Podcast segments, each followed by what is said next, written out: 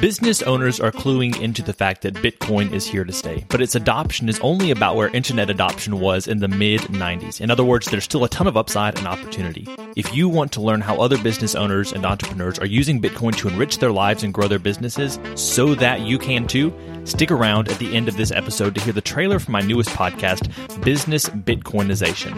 And now, on to today's episode. You're listening to the Life as Leadership Podcast. Are you looking for motivation and encouragement on your path to becoming a better leader? If so, you've come to the right place. Keep listening to find a community of leaders committed to learning and taking action to improve their world. The Life as Leadership Podcast, where leaders gather to grow together. Here's your host, Josh Friedeman. Hey everyone, welcome back. Today we're going to be discussing Monday's interview with Dr. David Pittman, who is the director of the U.S. Army Engineer Research and Development Center, as well as the chief scientist for the U.S. Army Corps of Engineers. Joining me back in studio to discuss the interview are my friends and fellow leaders Elijah Friedeman and Isaac Blakemore. So, what did y'all think about Monday's interview with Dr. Pittman? I thought it was really good. I was struck by his humility, and that seemed to come through really strongly as, as how he approached his leadership it was not something about his personal accomplishments. In fact, you rarely heard about his personal accomplishments. It was all about what they were doing and, and how the team was working together. It's a good point. Uh, I found it incredibly fascinating. I actually I had no idea that the Army Corps of Engineers was involved in so many interesting arenas of of developing and, and problem solving, and I saw that as insightful and also I realized, wow, how necessary are these guys just to the infrastructure yeah. of, of what they do? Absolutely. So, one of the things that I really enjoyed about his interview is he was talking about in his leadership role, he'd never really planned on making it to that point. You know, all of his education was centered on engineering from his bachelor's to his master's to his PhD. And he kind of fell into this role or was gradually led into this role so I was kind of I was wondering what your experience has been in that regard, not necessarily just with leadership, but with life in general. Have you ever had a next best step that just seemed natural and when you followed that more new possibilities opened up to you? Absolutely. I uh I think it was 2016 I was working back and forth from the US and London with the Salvation Army in the UK and it dried up like the desert, mm. and I didn't know what I was going to do next. And as I was looking, like, well, what will I do? Um, I ended up having the opportunity to pursue a master's degree in seminary, which was not really the first thing on my radar. But yeah. as I got into that, and as it sort of developed and led into this next step of uh, of career and future for me, um, it's been sort of a blessing in disguise and one that I'm incredibly grateful that I stepped into. Yeah. Yeah, I think for me, it'd be graduate school as well, which which feeds into something that, that Dr. Pittman talked about a little later on with the preparation. But just taking that next step into graduate school and then that opening up some opportunities, connecting me with some people, and shaping where I'm at right now. I think for me, it's going from college to teaching in another country. And in a lot of ways, people would think that the other country aspect would be the weird part. To me, I was always planning on doing some sort of work overseas for at least a portion of my life. One thing I never planned on doing was teaching, especially at the middle school level. It was an opportunity that opened up and I walked through that door. And from there, a number of other things happened. And one thing led to another. And here I am talking about leadership today. And when you look at those two or three things on paper, it makes no sense. But it seemed like a very logical progression every step of the way for me.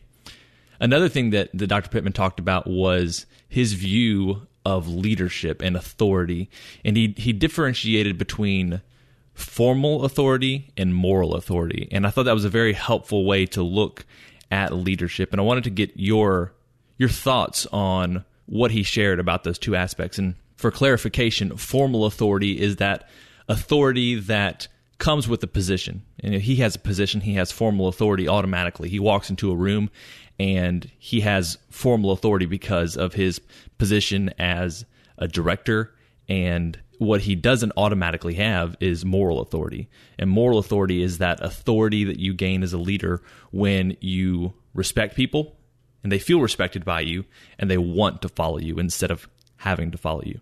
So, what were some of your thoughts as you heard Dr. Pittman sharing about those two different aspects of authority?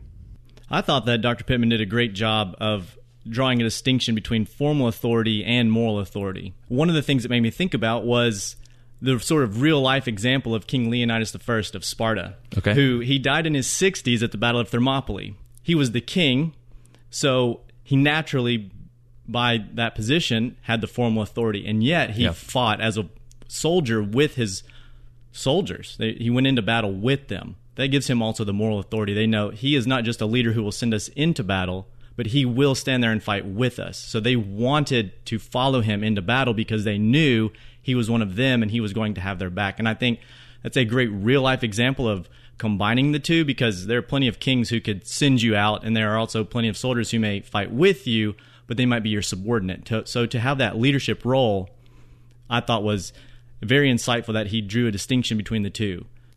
Yeah, I, think I think that's really interesting because there is that perhaps stereotype or that expectation that in the past kings oftentimes were leading their armies into battle, but when you think about it, they really didn't have to. And I'm assuming that that was a regular practice, but that's pretty gutsy, especially back then. I mean, you didn't have a whole lot protecting you. Another thing is, I didn't realize that King Leonidas was 60 years old. Gerard Butler looked really good for 60 and 300. it changes how you view the whole battle, right? It's Yeah, exactly. geriatric battle at that point. it's interesting to me about moral and formal authority. I, for me, certainly, I think a lot of people would say moral authority is more attractive. That's that's what we'd like to be leaders who have moral authority. But it's so much easier to seek out the formal authority. And it's so much easier just because you can define it. You can say, I, I am the director of such and such, or I'm this or that. It's harder to say, yeah, people respect me because I listen to them. Uh, it's harder to define that.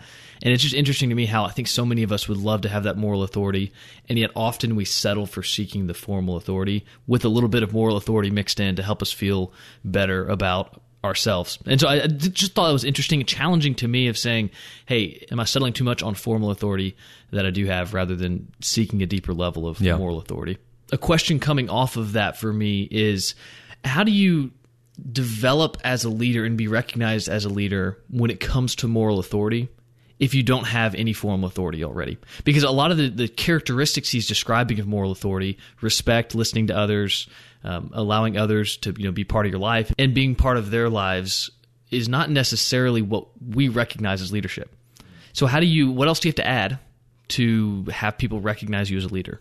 Honestly, the first thing I think of when you say that is the most important element to add to that is time. Because I do think that over time, those things, as you respect people, listen to people, show them that you value them, that you're going to gain moral authority. I want to say over them, but in their lives because I don't think that moral authority is something that once you have it, you just you know use people to control them, but you gain moral authority in their lives, in their eyes, and in their minds.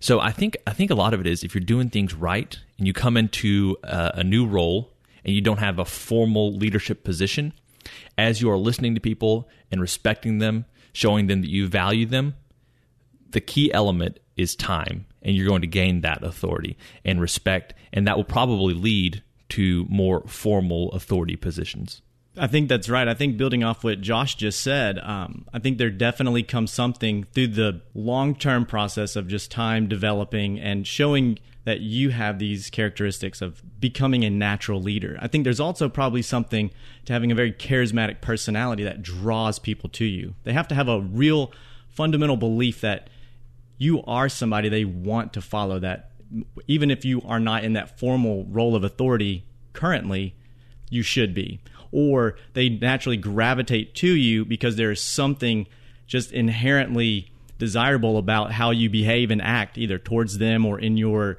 responsibilities that you're carrying out, that they say, I want to be like him, I want to follow him or her. They should be a leader. And I think that is one way we start to see moral authority blossom into a real type of authority, whether or not you have formal authority when you're beginning those early processes. As I was listening to Dr. Pittman, it was interesting because he doesn't sound like someone who we would often think of as a as a leader of a billion dollar organization. I mean, he's he's not a, he's not a person who's coming with a lot of bravado and saying this is this is what we're doing and we're the best and rah rah. He just sounds like something someone who's competent, someone who knows what he's doing, someone who includes people. And as I was listening to him, I was like, I, I could work for this guy. I could see myself, except I'm not an engineer, but I could see myself working for this guy because he just seems like he's he's someone worth following, even though he doesn't have those leadership characteristics we often think about. You almost want to see if there's like a janitorial role. It's like, do y'all like need someone to clean That's floors or something like that? I did appreciate his his mention of servant leadership because one of the things about a servant leader is that they are really looking for what's best for their followers.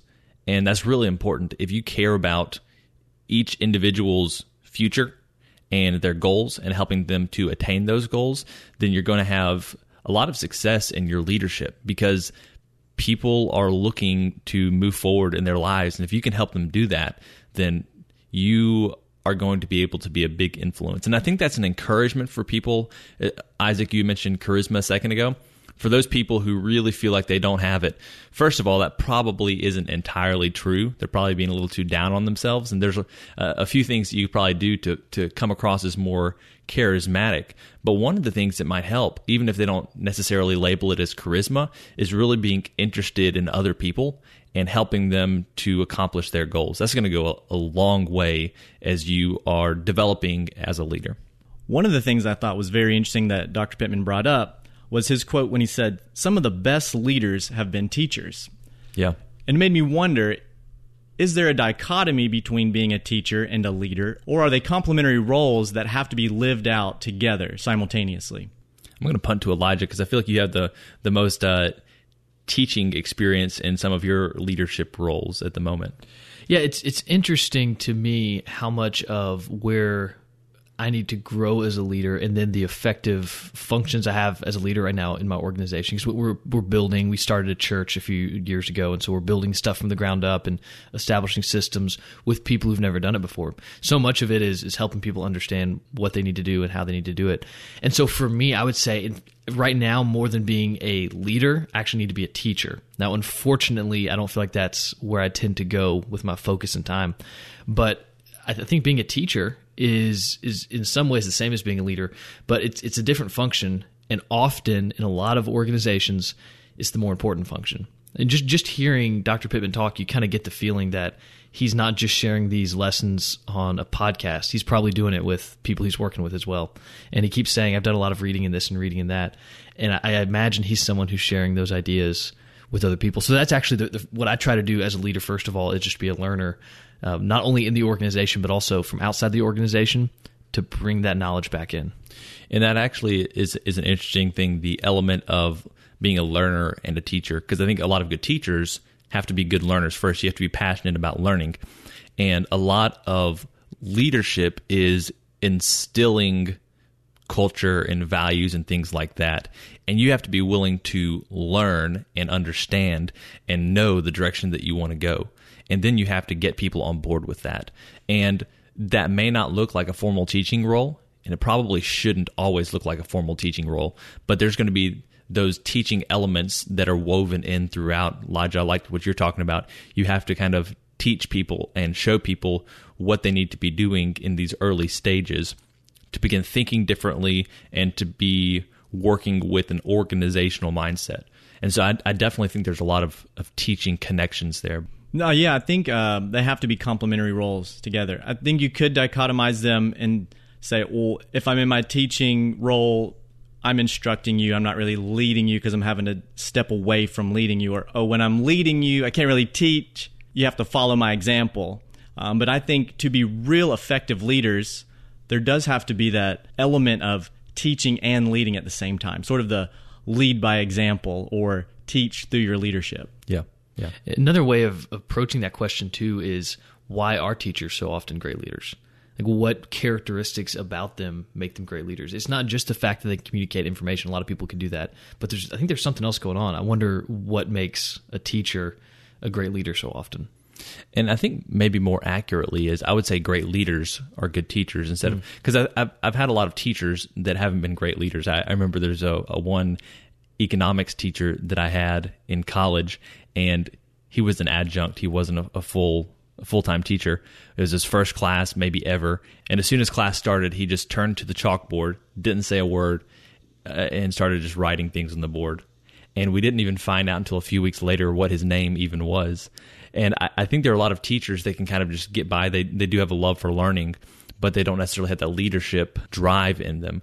But I will say that if you are a good leader, maybe not a leader with a formal authority and that's all, but if you're a good leader who has formal authority and moral authority and you care about your followers, you're going to have to be a great teacher to get people to go where you're trying to get the whole organization to go. So uh, another thing that that Dr. Pittman talked about was the path to success, and he said that success is where preparation meets opportunity. And I really like that because it's very practical. So if you want to be successful, you have to have preparation and an eye for opportunity in your life. So I feel like there's a, a good discussion to be had here. And maybe the first part is how do you handle or how have you handled these two elements in your own life? How have you thought about your preparation and how have you stayed open to opportunity? It was interesting to me that Dr. Pittman, when he talked about this, talked about them like circles that you can expand. And that's really helpful. Instead of thinking, I've been statically given certain opportunities and not others, I can actually expand my opportunities. I know in college, especially, I was really on the lookout for new opportunities. Since then, I've started to focus in my life on a few areas. I remember one summer in college where I think I had three distinct things. I forget what exactly what it all was, but I had a couple internships. I traveled and, and spent a month up in Washington D.C. I had an internship down here. I was involved, involved in some other stuff, and so I had this wide variety of things, just trying to constantly expand those opportunities. Yeah. Because of that, those opportunities have actually led into other more permanent opportunities by having them on my resume, having the stories to tell, making those connections. To this day, I'm constantly using those experiences to make connections. So that's an example of, of preparation and opportunities both, but just taking a step forward, trying new things like he suggested. And it's worked out into some, some pretty neat opportunities beyond that. Yeah. I think uh, earlier I mentioned about playing professional soccer in Brazil, and that is definitely one life experience I've had that was an opportunity that was preceded by preparation. Yeah. I had no idea how I was going to get into soccer professionally. I, I, was actually running track at the time. I decided to switch gears and try to go into a new direction that I felt God was leading me in my life. So I began kicking a soccer ball against the wall of a gym. Hmm. And I had no idea where it was going to lead or what it was going to lead to. I just knew this is the first step I have to take if I'm going to realize and actualize this goal of playing soccer. So six months go by and I get some opportunities to go to some tryouts and I'm doing okay, but I'm still having to keep working through it. And next thing I know, about two, three months later, so it's about eight months total time since kicking against the wall of the gym, I get a call from a guy who was a talent scout and said, if I had the if you had the opportunity to go to Brazil, would you? I said, hmm. yeah, sure. He's okay. Well, I'd like you to fly out to Dallas, Texas and meet with me so I can try you out, work you out, see if you've got what it takes, but I can get you to Brazil if you're ready. I said, okay. So I flew to Dallas, worked out, you know, those eight months, nine months of kicking against the wall and going and picking up every game and every workout I could paid off. I get to Dallas, I work out, and then the opportunity for me to fly to Rio de Janeiro, try out with a professional team down there, and make the team yeah. actually happened. And had I not taken that first step of simply going into the gym and kicking against the wall and doing all the little work that led up to being ready when the opportunity presented itself, I would have totally missed out on that opportunity in life. Yeah. What I love about that story is that wasn't formal preparation. I'm sure some of the workouts were, but it was you taking initiative and saying, I'm going to go in a new direction, prepare myself better. I think often we get stuck in thinking in educational context when we think preparation. I'm going to get another degree, another certification, do this, do that. You just said, I'm going to, I'm going to do something different. I'm going to figure it out. I'm going to go ask some people and just start kicking a ball against the wall. And I love that because I think there's so many of us who have opportunities for preparation in our lives if we just decide, I want to take that next step. I want to find a way to better myself, to expand my preparation, and just do it. That's why I love love that example because I think it so clearly illustrates that. And I think also being open to opportunities because from that, I mean, you're not currently playing professional soccer, but that led to one thing, which led to another, which led to another. And I don't think it's bad to have a very specific goal in mind and work toward that. I think it's actually a really good thing. But if you become so focused on that that you automatically are saying no to everything else and not even, you know, considering it as a as a possibility, then you might need to rethink that. Now, I know that for some people who are hearing this right now that are like, man, you're totally off base. Maybe I am. Maybe you have this one singular goal in mind and you can't let anything keep you from focusing on that.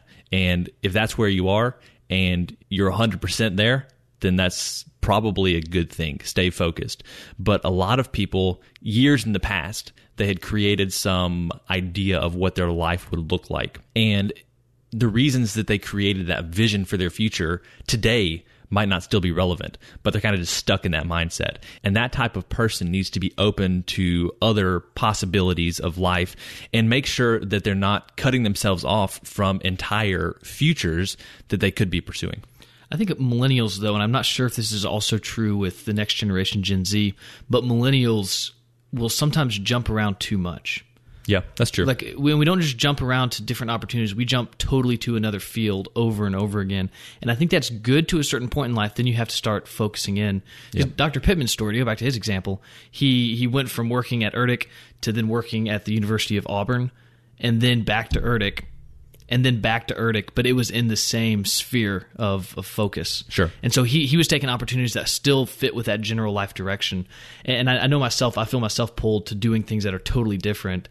I think because they're totally different and just jumping into this and that. I had an opportunity pop up to have a, a daily radio show uh, just last week, and I really wanted to do it, but I had to tell myself that is absolutely not what I should be doing right now with my time. Yeah. But I, I just want to try these different things. So it, that's a tough balance to say I'm going to take opportunities, but take ones that still are pushing me towards a general overall direction. That's a good word right there.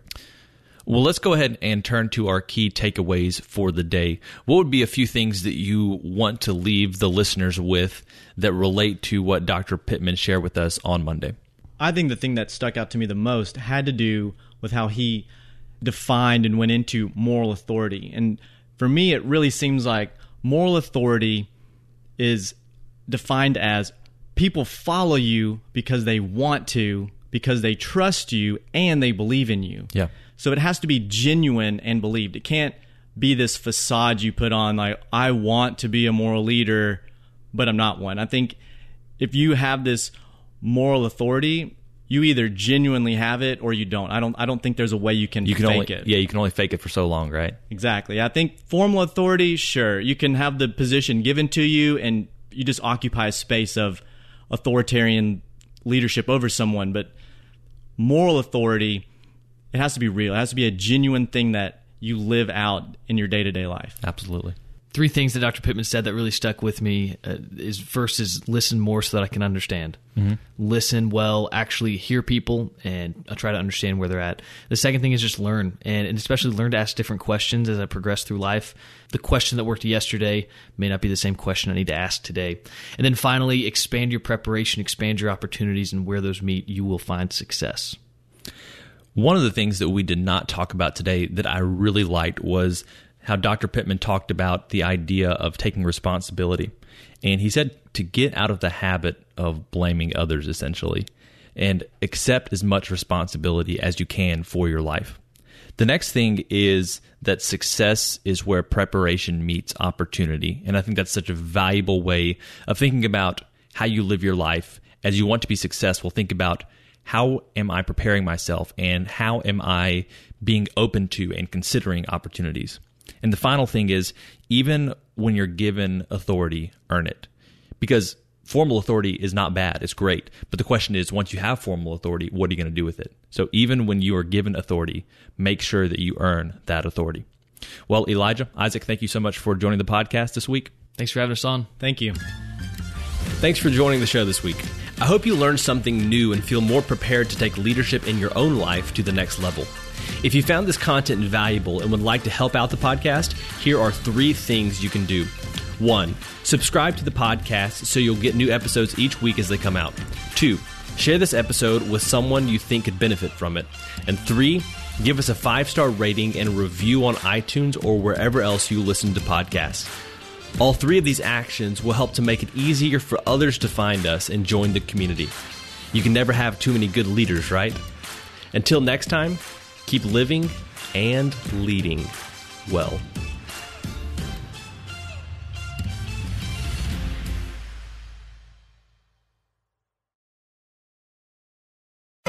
Hey, thanks for checking out this trailer for the Business Bitcoinization Show.